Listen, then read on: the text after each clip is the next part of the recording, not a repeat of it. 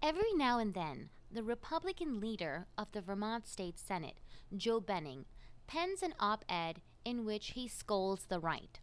A few days ago, one such piece was published in the local media where Benning criticized President Trump for his recent war of words with those high profile congresswomen that the national media has dubbed the Squad. Benning wrote, quote, the four targeted congresswomen are by no means guiltless in the ridiculous rancor coming from Washington, but they are not in my party. As a Republican, my concern starts with how a neutral observer perceives the party I belong to. End quote. Silence is not in my DNA, Benning adds, as he complains that he will be labeled as a RINO for taking a stand. Perhaps if he criticized anyone other than the right, he may not have to worry about being branded as a Republican in name only. Now, some argue that he is ultimately irrelevant. There are only seven Republicans in a state Senate of 30. But I want to highlight his article because of the argument that he and other Scott troopers often bandy about. That is, conservatives and populists on the right in Vermont insist on ideological purity. This episode will examine this contention and attempt to craft an effective response.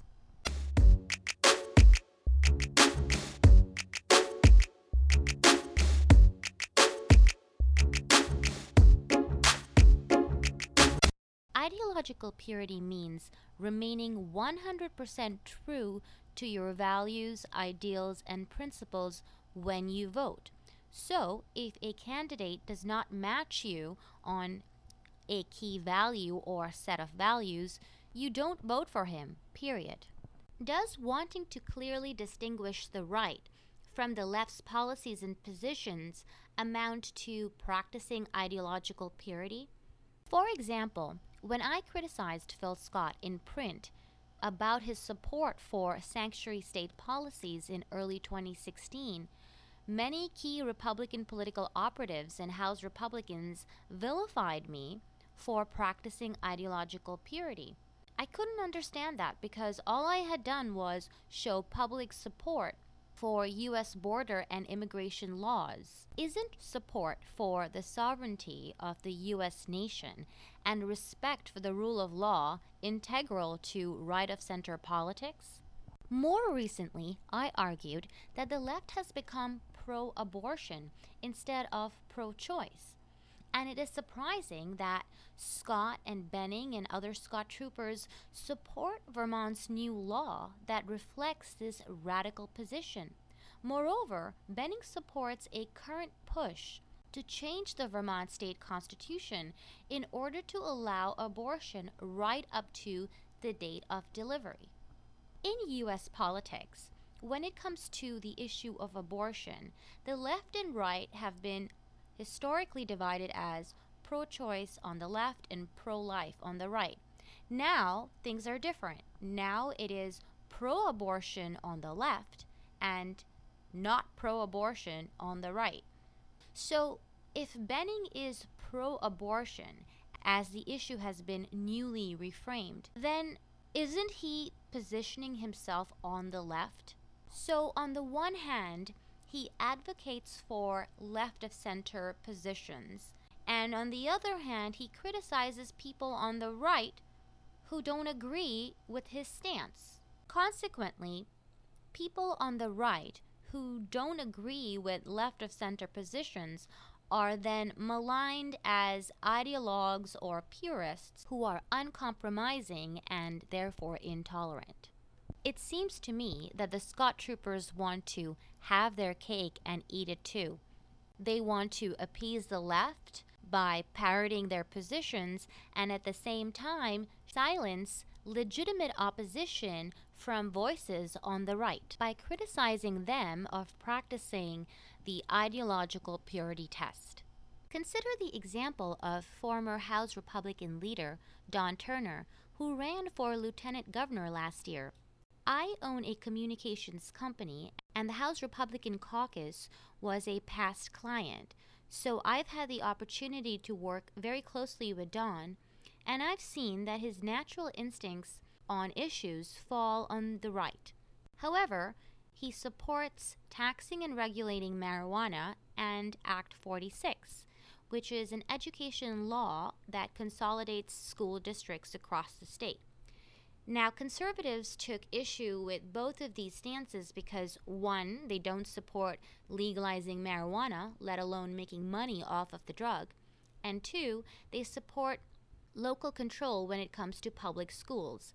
And Act 46 is extremely controversial and has caused a lot of chaos, building on Act 60 and Act 68, which are very complicated, very tortured education financing laws that I will discuss in a forthcoming episode.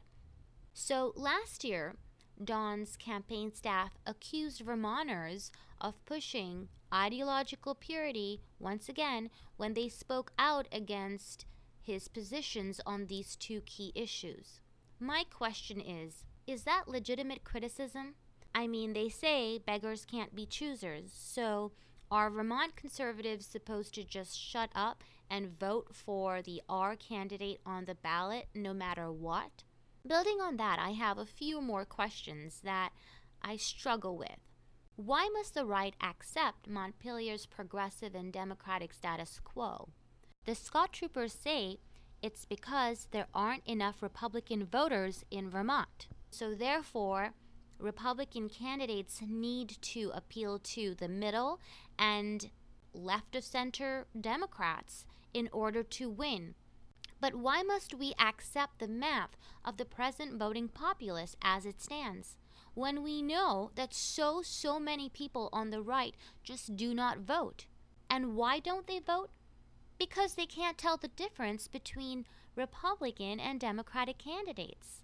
When prominent Republicans in office advocate for positions that are clearly on the left, who can blame the average Vermonter with right leaning proclivities from staying home? What if right of center candidates proudly and unabashedly advocated for positions that are conservative? Would that help in getting people who don't vote to come to the ballot? Wouldn't it change the makeup of the current voting population in Vermont? We should aim to get more of the population engaged with the political process. It seems that establishing ideological distinction between the two political aisles is critical to achieving that important goal of getting more Vermonters actively involved with our sociocultural discourse, and political franchise. Let's look at the numbers very broadly. There are a little over 500,000 adults in Vermont, and in high turnout election years, we see around 300,000 votes cast. So, where are those missing 200,000 people? Are none of them eligible to vote? Now, let's look at the state of Vermont today. For the first time in our history, we are $200 million in the red, and this debt will only grow. We rank 49th in the nation for nearly every measure of economic growth and development.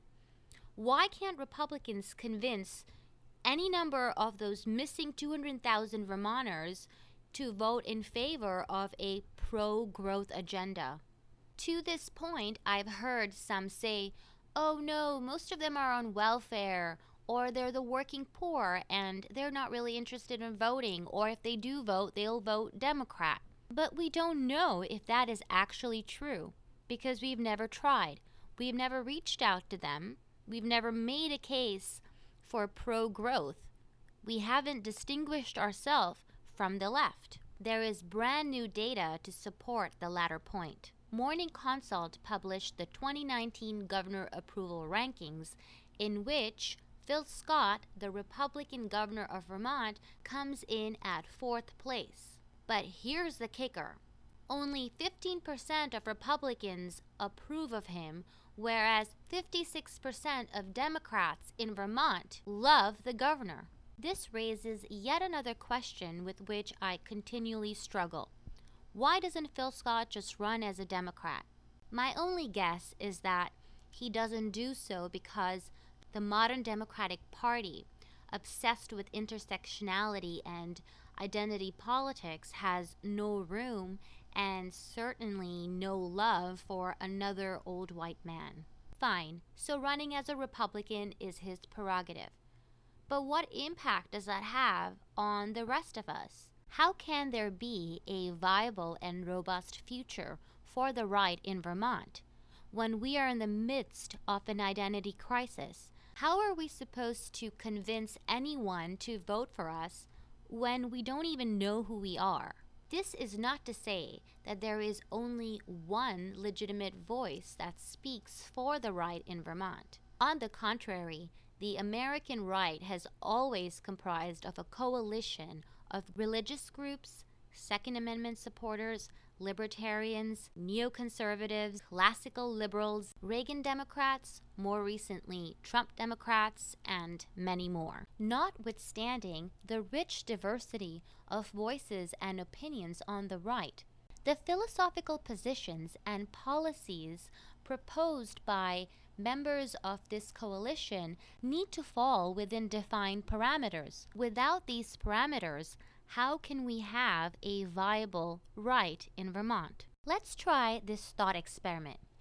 Let's say if tomorrow the Democrats were abolished and all we had were the Republicans, we still wouldn't have a one party system. The coalition that I just mentioned attests to the many different voices and opinions and ideologies that form the American right. However, if tomorrow the right were abolished, then what would we get? Well, we would get a communist bloc where absolutely no dissent would be tolerated. Isn't that true for the left? Think about it. As the Democratic Party moves further and further to the left, once highly respected politicians like Nancy Pelosi and Joe Biden have now been maligned as racists by the ascendant progressive wing. Doubling down on their zero tolerance of dissent policy, Ayanna Pressley, Democratic Party Congresswoman from Massachusetts and a member of the aforementioned squad, recently declared, quote, we don't need any more brown faces that don't want to be a brown voice. We don't need black faces that don't want to be a black voice. We don't need Muslims that don't want to be a Muslim voice. We don't need queers that don't want to be a queer voice.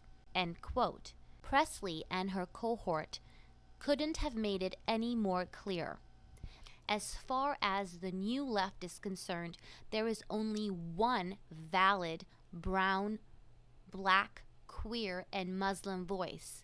And these voices subscribe to a distinctly far left ideology. Pressley and the progressive wing's declaration is the very definition of an ideological purity test. Under the new regime of identity politics, it is no wonder that straight white men like Beto O'Rourke, Bernie Sanders, and Joe Biden are having such a hard time on the national stage as they try to make their case to be the next president of the U.S. Clearly, today's left is a very different animal from the one that storied Vermont Republican politicians faced in the past. George Aiken, Jim Jeffords, Richard Snelling, and Jim Douglas inhabited a dramatically different political landscape. So, why do Scott troopers like Benning insist on resurrecting that obsolete brand? Why do they insist on looking backward and not forward to find solutions for today's problems? Why do they insist on rehashing stale and tired ideas. Why are they bent on renting a room in the house that the progressives built?